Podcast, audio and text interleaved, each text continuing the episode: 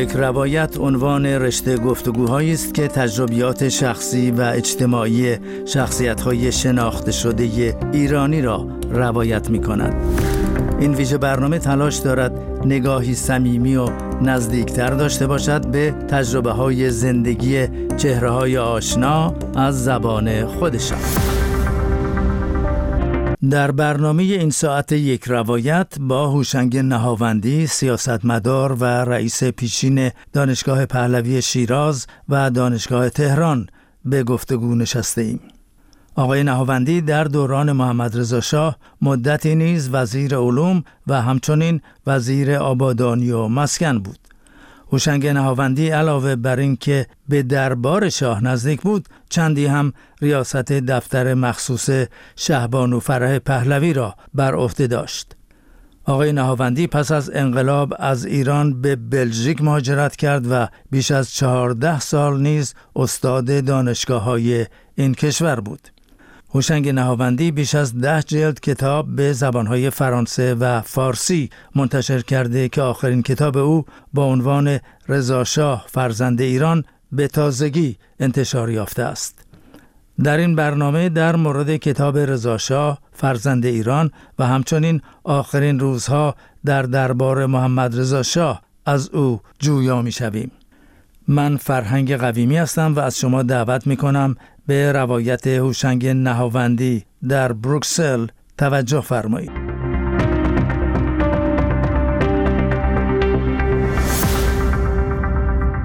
با سپاس از لطف شما آقای دکتر نهاوندی ابتدا از تازه ترین کتاب شما آغاز کنیم کتابی با عنوان رضا فرزند ایران از انتشارات کتاب در لس آنجلس اول از همه بفرمایید که چه موضوعی موجب شد که تصمیم گرفتین در مورد زندگی رضاشاه بنویسین؟ در درجه اول برای اینکه دلم می‌خواست ایرانی ها به خصوص جوانای ایرانی یک دید کاملی از زندگی رضاشاه داشته باشند. و بعد از این برای اینکه رضاشاه نه رضا شاه بلکه رضاخان میرپنج که بعد از چند روز سردار سپه شد ناجی ایران بود در یه موقعی که ایران داشت متلاشی می‌شد و میبایست ایرانی ها متوجه بشوند که در حال حاضر هم به یک رهبر احتیاج دارند برای اینکه ایران رو از این وضع بسیار نامطلوبی که داره نجات بده. و در درجه بعدی در درجه سوم اگر بخواید نه از لحاظ اهمیت بلکه از لحاظ ترتیب تقاضاهایی بود که از جاهای مختلف از من می‌شد که آقا یک زندگی نامه از رضا شاه بنویس البته زندگی نامه های بسیاری از ایشون نوشته شده در سالهای اخیر حتی در ایران یکی. ولی جنبه های مختلف داشتن اینا بعدم خب بعضی مدتی مردم فراموش می‌کنن. آقای نهاوندی در مقدمه کتاب آمده که رضاشاه مردی است که از میان مردم برخاست و هنگامی که ایران در حال فروپاشی و پریشانی بود آن را نجات داد و هشت دهه پس از خاتمه پادشاهی او می‌بینیم که تقریبا هرچه در ایران هست در زمان سلطنت او و بدون کوچکترین کمک خارجی بنیاد نهاده شده. می‌دونم که در کتاب رضا شاه فرزند ایران شما به بسیاری از این موضوعات پرداختین. اما آیا ممکنه به اختصار برخی از خدمات رضا شاه رو بیان کنید؟ ببینید دو تا مرحله مختلف هستش. مرحله اول موقعی است که رضاخان میرپنج سردار سپه نظم رو در ایران برقرار کرد. در سه چهار سال اول بعد از کودتای 1299 و دولت های وقت که همه رهبران و رؤسای شایسته ای داشتند مصطفی الممالک مشیر و دوله قوام السلطنه. اینا تونستن اولین اصلاحات ضروری برای ایران رو انجام بدن. تشکیل دانشکده حقوق تشکیل دانشکده کشاورزی و مدرسه عالی فلاحت بهش می‌گفتن. ایجاد انستیتو پاستور سرم سازی و غیره و غیره که اینا همه استفاده از آرامش و امنیت بازگشته به ایران به دست دولت انجام شد که سردار سپه وزیر جنگش بود. و وقتی که رضا شاه شد سردار سپه شد رضا شاه طبیعتا این اصلاحات سرعت بیشتری پیدا کرد. ملاحظه کنید هرچه الان در ایران هست در اون زمان تقریبا بنیان گرفته. دانشگاه راه بانک مؤسسات اقتصادی مختلف همه البته الان چیزایی یعنی چیزایی که به خصوص در پایان سلطنت اعلیحضرت محمد رضا شاه بود. خیلی فرق داره با این چیزایی که الان هست. ولی به هر حال هر چه هست در ایران امروز فکرش و اندیشش باید گفت در درجه اول از امیر کبیر شروع شد و بعد در زمان رضا شاه شکل گرفت. آرزوهای مشروط خواهان ایران رو رضا شاه بهش تحقق بخشید. اینها رو باید جوانهای امروز ایران بدانند که خوشبختانه می‌دانند کما اینکه در تظاهرات بسیاری که در یک سال اخیر صورت گرفت یکی از شعارهای دست جمعی رضا شاه روحت شاد بود. در همین کتاب رضاشاه فرزند ایران شما به چند دهه پیش از آغاز سلطنت رضاشاه و دوران قاجار و مسائل سیاسی اون روزگار پرداختین همونطور که خیلی مختصر اشاره کردین و چگونگی روی کار آمدن رضاشاه رو هم با دقت تشریح کردین که برخلاف تصور عامه انگلیس ها و ژنرال آیرون ساید دخالتی در گزینش او نداشتند. ممکنه آقای دکتر در اینجا و در این باره توضیح بدین؟ ژنرال آیرونساید داشت. نه انگلیس ها طبق اسنادی که چاپ شده و دیگه قابل تردید نیست. میان ژنرال آیرونساید و سفارت انگلیس در تهران اختلاف شدیدی به وجود آمد و مبادلات نامه شد در این مورد. انگلیس ها می‌خواستند در ایران کودتا بشه برای اینکه یک حکومت قوی روی کار بیاد. در برابر خطر بلشویک ها برای حفظ امپراتوری انگلیس در هندوستان. سه نفر رو برای این کودتا در نظر گرفته بودن. یکی مدرس آخوند معروف یکی نصرت و دوله فیروز و سومی شخص جوان کمتر شناخته شده یا تقریبا ناشناخته. که روزنامه نویس توانایی بود موسوم به سید زیا که بعدا شد سید زیادین تبا تبایی مدرس رو فکر کردن که به حال آخوند هرچند یک محبوبیتی در میان بعضی از مردم داشت یک مدرس آخوند بیاد کودتا بکنه خود موسیقی از مدرس صرف نظر کردن. نصرت دوله فیروز گزیده شد. نصرت دوله فیروز مرد باسوادی بود مرد تحصیل کرده بود زباندان بود یکی از پسران ارشد فرمان فرما بود. به هر حال این خواستن از اروپا و این در گردنه اسدآباد گیر کرد. اون موقع دو ماه مثلا یه ماه راه بسته می‌شد. انگلیس هم شتاب داشتن. بالاخره قرعه فالک به طوری که میگن به نام سید زیا زده شد. سید زیا رو آوردن. سید زیا قبول کرد که امامش برداره و کلاهپوستی بر سرش بگذاره. که این کلاهپوستی هم تا آخر عمرش نگاه داشت. این انتخاب سید زیا به دست سفارت انگلیس در تهران بود. در این موقع قوای انگلیسی در قفقاز به فرمانده ژنرال آیژون ساید می آمدن بر از راه ایران بروند به هندوستان یا بروند به حال به خلیج فارس برای اینکه کشتی سوارشن برگردن به انگلیس. ژنرال آیرون ساید متوجهش کردن یعنی سفارت انگلیس متوجهش کرد که این کودتا یک بازوی نظامی احتیاج داره. و این بازوی نظامی نمی‌توانست هیچ چیزی باشه غیر از لشکر قزاق که تنها واحد منظم ارتش اون روز ایران بود. ژنرال ایرون ساید رو معمور کردن که با لشکر قزاق تماس بگیره. در این میان احمد شاه رو وادار کردن که یک شخصیت بسیار محترمی که اتفاقا خیلی سالها بعد همسایه ما بود من دیده بودمش وقتی نوجوان بودم. به نام سردار همایون که دیپلمات بود بسیار تحصیل کرده بود با شایسته بود. اون رو به احمد شاه برگزید به فرماندهی لشکر غذایی چیزی کمتر گفته شده یا تقریبا هیچ گفته نشده. و سردار همایون رو معمور کردند که با جنرال ایرون ساید برود به بازدید لشکر قزاق اون موقع در آقا بابا نزدیک تهران نزدیک غزنی البته متمرکز بود در حالت بسیار بدی. نه لباس داشتن نه هیچ. نقشه انگلیس ها این بود که سردار همایون مرد محترمی. فرمانده لشکر غذا بشه و افسران انگلیسی کار لشکر غذا رو در دست بگیرن. یعنی همون کاری که روسهای سفید که روسهایی که سفید شده بودن یعنی ضد بلشویک شده بودن قبلا انجام می‌دادن و همشون گذاشته بودن و رفته بودن. سردار همایون و آیرون ساید می‌روند به آبابا و در اینجا بود که آیرون ساید در خاطرات خودش رو مفصل نوشته. سردار همایون خوشبوش با دستکش حتی حاضر نمیشه با افسران لشکر قضا دست بده و خیلی با اینا تعارف می‌کنه ولی دست هم با اینا نمیده. اعتنای زیادی هم بهشون نمی‌کنه. فکر کارش این نبود اینکه نخواد. آیرون ساید بر می‌خوره به فرمانده لشکر قزاق میگه که من یک مردی رو دیدم بد لباس از مالاریا میلرزید. ولی باش صحبت کردم. و دیدم که این مرد یک قدرت و یک جذابیتی داره که مرد ایران فردا می‌تونه باشه. قبول می‌کنن انگلیس ها همونطوری که تعهد کرده بودن که به لشکر قزاق لباس بدن و اینا رو یه خود ترتمیز کنن و افسران ارشد لشکر قزاق از جمله احمد آقاخان که همون سپه بود امیر احمدی باشه همه طرفدار رضا شاه بعدی بودن. خلاصه اینا میان به تهران سفارت انگلیس مدتی اختلاف پیدا می‌کنه با آیرون ساید. آیرون ساید هم راه خودش می‌گیره و میره و لشکر قزاق میاد به تهران در مهرآباد مستقر میشه. در این موقع از طرف تهران احمد شاه سپهدار رشتی نخست وزیر یا رئیس الوزراء می‌گفتن اون وقت و سفارت انگلیس کسانی میان به مهرآباد به دیدار لشکر قزاق سیدزیار هم با خودشون میارن. و به هر حال تفاهم میشه که سیدزیا رهبر کودتا بشه شخص اولی کودتا باشه و بازوی اجرایش لشکر قزاق که لباس در تمیز پوشیده بودن و مرتب شده بودن بره به تهران و این کودتا رو انجام بده. میرن تهران چند جا زد خردهای مختصری صورت می‌گیره. برای اینکه شهربانی تهران که اون موقع نزنیه بهش می‌گفتن تحت نظر سوئدیا بود.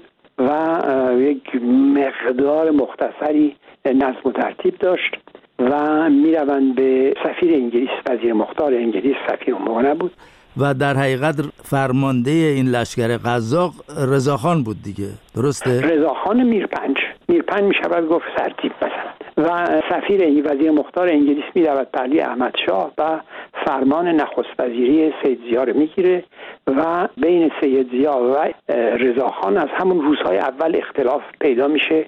رضاخان دلش می‌خواست وزیر جنگ بشه. سید زیا زیر بار نمیره. مسعود خان کیهان رو که اونم من میشناختم. استاد دانشگاه تهران بود مدت کوتاهی هم خیلی بعد از شهریور وزیر آموزش و پرورش شد. مرد فاضل محترمی بود. ماجور مسعود خان کیهان رو وزیر جنگ می‌کنه. ولی احمد شاه در اینجا بازی خیلی ماهرانه می‌کنه. بلافاصله به رضاخان میرپنج لقب سردار سپه میده. از اینجا بود که ماجرای این دو نفر شروع شد و رضاخان شد عملا فرمانده کل قوا و ماجور مسعود خان بعد از این مدت کوتاهی کنار رفت و رضا خان در کابینه بعدی یعنی کابینه قوام السلطنه به وزارت جنگ منصوب شد. بله. و در این بین انگلیس ها کمتر نقشی داشتند. در واقع کسی که رضاخان رو به جلو هل داد همون جنرال آیرون ساید بود به گمان در دقیقا اینطوره و تمام اسناد و مدارکی که موجوده همین رو نشون میده. کما بیش بخش زیادی از کتاب رو روایت کردین. اما صرف نظر از مسائل و کارهای سازنده که رضا شاه کرد تغییر لباس و کلاه پهلوی کشف هجاب نیز از جمله اقدامات اجتماعی و سیاسی رضاشاه بود. به ویژه در این روزها که اعتراضات نسبت به هجاب اجباری در ایران گسترش پیدا کرده و جنبش زن زندگی آزادی ابعاد جدیدی رو به وجود آورده با توجه به نفوذ روحانیون وقت چطور رضاشاه تونست با اقتدار کشف هجاب رو عملی کنه؟ خیلی دیگر از تصمیمات رضاشاه با مخالفت روحانیون انجام شد. فراموش نکنید که رضاشاه اول طرفدار جمهوری بود و می‌خواست در ایران یک رژیمی شبیه ترکیه ایجاد کنه و همه می‌دونستند که اگر چنین رژیمی ایجاد بشه رضا شاه جای آتاتورک را خواهد گرفت یعنی آتاتورک ایران خواهد شد. روحانیت چه در عراق نجف که مرکزشون بود چه در قوم میترسیدن که اگر جمهوری بشه همون بلایی به سرشون بیاد که آتاتورک بر سر روحانیون ترکیه آورده بود. رضا شاه را تشویق کردن به اینکه سلطنت بخواد نه جمهوری و این کار هم رضا شاه کرد و به این ترتیب باید گفتش که در تبدیل جنبش جمهوری خواهی به جنبش سلطنت طلبی که اساسش انقراض قاجاریه بود روحانیت اون موقع نقش بزرگی داشت. ولی رضا شاه اصلاحاتی رو که در سر داشت فراموش نکرد.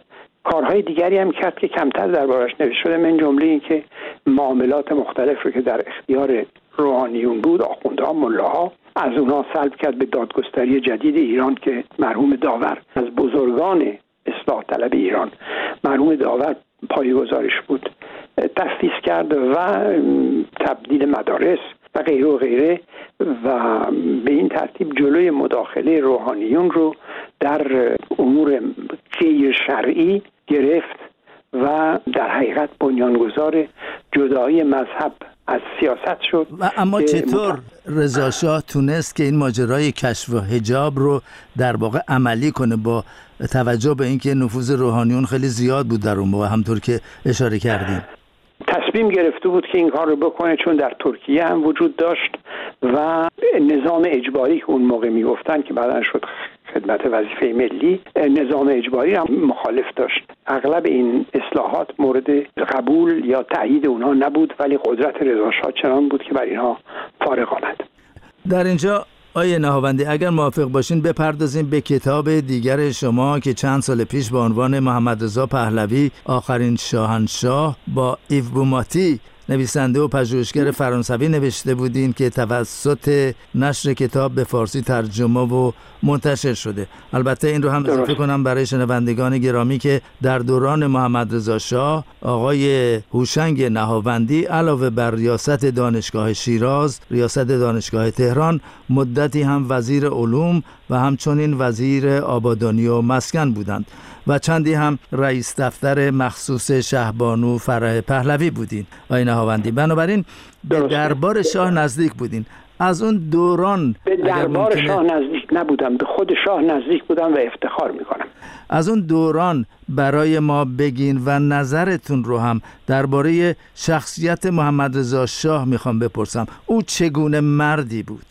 خیلی مشکل پاسخ کوتاه به این سوال شما دادن. محمد رضا شاه مردی بود که واقعا من احساس می‌کردم برای اینکه سالها مرتبا ایشون رو می‌دیدم مخصوصا در ماهای آخر. عاشق ایران بود و اون هم مرتکب اشتباهات زیادی شد هیچ تردید نیست. دو سال بعد از 28 مرداد تقریبا قادر اصلی در ایران محمد رضا شاه بود. محمد رضا شاه اولا یه مرد بسیار باسوادی بود. این نکته است که باید گفت تاریخ ایران رو خوب می‌دونست تاریخ دنیا رو خوب می‌دونست. در ژئوپلیتیک یعنی روابط اقتصادی اجتماعی جغرافیایی با سیاست بین الملل واقعا استاد بود. به دو زبان خارجی به طور کامل تسلط داشت به خصوص به زبان فرانسه کتاب میخون روزنامه های و مجلات خارجی رو بسیارش رو میخون مرتب و این یکی از محاسن اصلیش بود. بسیار آدم معدبی بود و با همکاران خودش تا جایی که من اطلاع دارم با رعایت ادب رفتار می‌کرد. ولی اون چیزی که بیش از همه من در شاه میگم شاه برای برای من شاه اونه دیدم و پسندیدم و تحسین می‌کردم و تحسین می‌کنم عشقش به ایران بود. واقعا وقتی اسم ایران رو میشنید یا یه تجسیدی راجع به ایران بهش می‌گفتن که به نفع مملکت ما بود منبسط می‌شد خوشحال می‌شد و این خیلی برای من تاثیر آور بود. یادم هست یه روزی همکار بسیار محترم خدا رحمتش کنه دکتر مفیدی که قائم مقام رئیس دانشگاه بود به ریاست یا معاونت انجمن بین المللی مبارزه با سرطان انتخاب شد در یک کنگره در لیون. و من این خبر رو به علازت دادم که فلانی انتخاب شده به این کار. واقعا مثل که چیزی بهش داده کادو بهش داده باشن. خوشحال شد که یک ایرونی به این, به این سمت انتخاب شده و از این قبیل موارد خیلی زیاد بود. هر بار که به دانشگاه پهلوی می آمد شما می گفتید دانشگاه شیراز من ترجمه میدم بگم دانشگاه پهلوی. به دانشگاه پهلوی می آمد در اون سه سالی که افتخار ریاست دانشگاه پهلوی رو داشتم. هر بار که یک طرح جدیدی افتتاح می کرد دانشکده کشاورزی استادیوم ورزشی دانشگاه و مراکز دیگه واقعا این مرد خوشحال بود. خوشحال بود که ایران قدم به قدم داره جلو میره. طبق برآوردهای صندوق بین المللی اگر روند و روال پیشرفت اقتصادی ایران باقی میموند در سال 2000 یعنی 24 سال 23 سال پیش ایران هم ردیف اسپانیای اون موقع می‌شد. ولی اگر همون روند ادامه پیدا می‌کرد ایران امروز یکی از قدرت های اصلی دنیا بود. و شاید شاید در عقیده من حتما یکی از علل اینکه بعضی از سیاست های خارجی حمایت کردند از انقلاب ایران این بود که از قدرت ایران در منطقه بیم داشتند. آی نهاوندی در همون ماها و سال انقلاب شنیدم که نام شما به عنوان نخست وزیر از سوی شهبانو فرح و چند تن از مشاوران محمد رضا شاه به عنوان نخست وزیر پیشنهاد شده بود. اما سرانجام چون این نشد. داستان چه بود و چرا شاه شما رو برای نخست وزیری انتخاب نکرد؟ در این که اون موقع صحبت از نخست وزیری من بودش تردید نیست. همه جا این گفته و نوشته شده. آیا شهبانو این پیشنهاد رو کرده بود به ایشون؟ نمی‌دونم. مطمئن نیستم. برای اینکه بعضی از اطرافیان و مشاورین شهبانو از تصمیماتی که من در دفتر ایشون می‌گرفتم هیچ راضی نبودن. ولی در اینکه این مطلب مطرح بود هیچ تردیدی نیست. یک بار هم شاه منو خواست. و دو ساعت تمام استنتاق کرد. میگم استنتاق استنتاق به معنای واقعی که اگر یک روزی قرار باشه که قرار باشه شما نخست وزیر بشید چه خواهید کرد؟ من اون برنامه هایی رو که ما قبلا داشتیم در گروه اندیشمندان خلاصه کردم بهشون گفتم مطلوب خاطرشون نشد. شاید اون برنامه ها رو یه خورده تند می‌دونستن در حالی که واقعا برنامه های تندی هم نبود و شریف امامی رو جای من انتخاب کردن. نمیگم من اگر نخست وزیر می‌شدم انقلاب نمی‌شد نمی‌دونم. ولی در این مرحوم شریف که فوت کرده. با اشتباهاتی کرد و با رگی که داشت پیروزی انقلاب رو تصریح کرد. هیچ تردیدی ندارم. بله شما آقای نهاوندی در همون ماهای پیش از انقلاب بیش از همیشه به دربار رفت آمد داشتین و شاه همونطور که اشاره کردین با شما مشورت می‌کرد. بیشترین نگرانی و موضوعاتی که مورد نظر شاه بودند کدوم مسائل بودند که با شما مشورت می‌کردند والا دیگه محمد رضا شاه در اون چند ماه آخر میشه گفت سیاستی نداشت. گیج شده بود مریض بود مقدار زیادی دواهای مختلف می‌خورد از جمله والیوم و در حقیقت در اون موقع در ایران و در اطراف شاد دو دسته بودند. یک دسته که من اسم چند نفرشون می‌برم برای که باید برد اردشیر زاهدی دکتر امیر اسلان افشار مخلص خودتون دکتر قاسم معتمدی رئیس دانشگاه اصفهان و وزیر آموزش عالی بعدی که البته کمتر با شاه رفت آمد داشت و گروه دیگری که اینها مخالفین ترک شاه از ایران بودن می‌خواستن شاه بمونه و مقاومت کنه و اصلاحات مورد تقاضای مردم رو انجام بده. گروه دیگری بودن که من از اینا اسم نمی‌خوام ببرم ولی همه اینا رو می‌شناسن که می‌خواستن شاه از ایران بره و اون پیام شوم صدای انقلاب شما رو شنیدم به دست اون افراد تهیه شد و تلقین شد به شاه و در حقیقت در اون پیام صدای انقلاب شما رو شنیدم. شاه بهانه قانونی ازل خودش رو به دست مجلس می‌داد که اگر شاه نره می‌تونستن مجلس رو مجبور کنن که ودیعه ای رو که به خواست خداوند ملت ایران از طریق مجلس به شاه تفویض کرده ازش پس بگیرن. برای اینکه شاه در اونجا گفت از این پس رعایت قانون اساسی رو خواهم کرد. از این پس یعنی قبلا نکردم. و این مطلبی بود که شاید خودش متوجه نشد به این دلیل که همه نوشتن نه من که وقتی این متن رو دادن آقای خدا رحمتش کنه دکتر امیر اصلان افشار نوشته شاپور غلام رضا نوشته و دیگران. شاه گفت نه من نباید این حرفا رو بزنم. افرادی که اطرافش بودن گفتن نه باید شما با ملت هم صدا بشین. با ملت هم صدا شدن نه با ملت با گروهی از ملت هم صدا شدن و دیدیم چه شد و شد آنچه نمیبایست بشه. و شما جزو مخالفان رفتن شاه به خارج بودین. درسته؟ صد درصد صد درصد. مثل آقای اردشیر زاهدی مثل دکتر امیر اصلان افشار مثل دکتر قاسم معتمدی و بسیاری دیگر که اسمشون رو نمی‌خوام ببرم. بعضیاشون هنوز زنده هستن نمی‌خوام براشون ایجاد مزاحمت بکنم. بله. یک سوال خصوصی نسبتا می‌خوام بپرسم. در این رفت آمدها به دربار می‌دونم که شما شنیده اید که شاه و شهبانو با چه عنوان یکدیگر رو مخاطب قرار می‌دادن. ممکنه بگین که این عناوین چه بودن؟ در حضور جمع شهبانو به شاه می‌گفتن اعلی حضرت و شاه معمولا اولیا هم می‌گفتن کمتر می‌گفتن ولی شعبانو عادت داشت در حضور مردم همیشه در مراسم به حضرت. و گویا به طور خصوصی شهبانو شاه مدی محمد رضا مدی و ایشون همسر خودش رو فرح خطاب می‌کرد. ولی من هرگز اونقدر در زندگی خصوصیشون دخالت نداشتم. در سفرهای خودم به مکزیک و قاهرم که تقریبا همیشه با اونا زندگی کردم خونهشون بودم هرگز نشد که به هم دیگه خطاب بکنن حرف می‌زدن ولی اسمشون نشیدم همیشه هم اولیا حضرت وقتی از شوهرش صحبت می‌کرد می‌گفت اعلی حضرت اعلی حضرت هم وقتی از همسرش صحبت می‌کرد می‌گفت اولیا حضرت. یا شهبانو. با این نهاوندی شما در این لحظات خاص چه آرزویی برای ایران و ایرانی دارید و آیا تصور می‌کنید که ایرانیان بتوانند سرانجام به مردم سالاری دست پیدا کنند؟ قطعا قطعا قطعا. و امیدوارم که این آرزوی من در زمان حیاتم تحقق پیدا کنه و ببینم که ایران دوباره به راه ترقی و سربلندی رفته.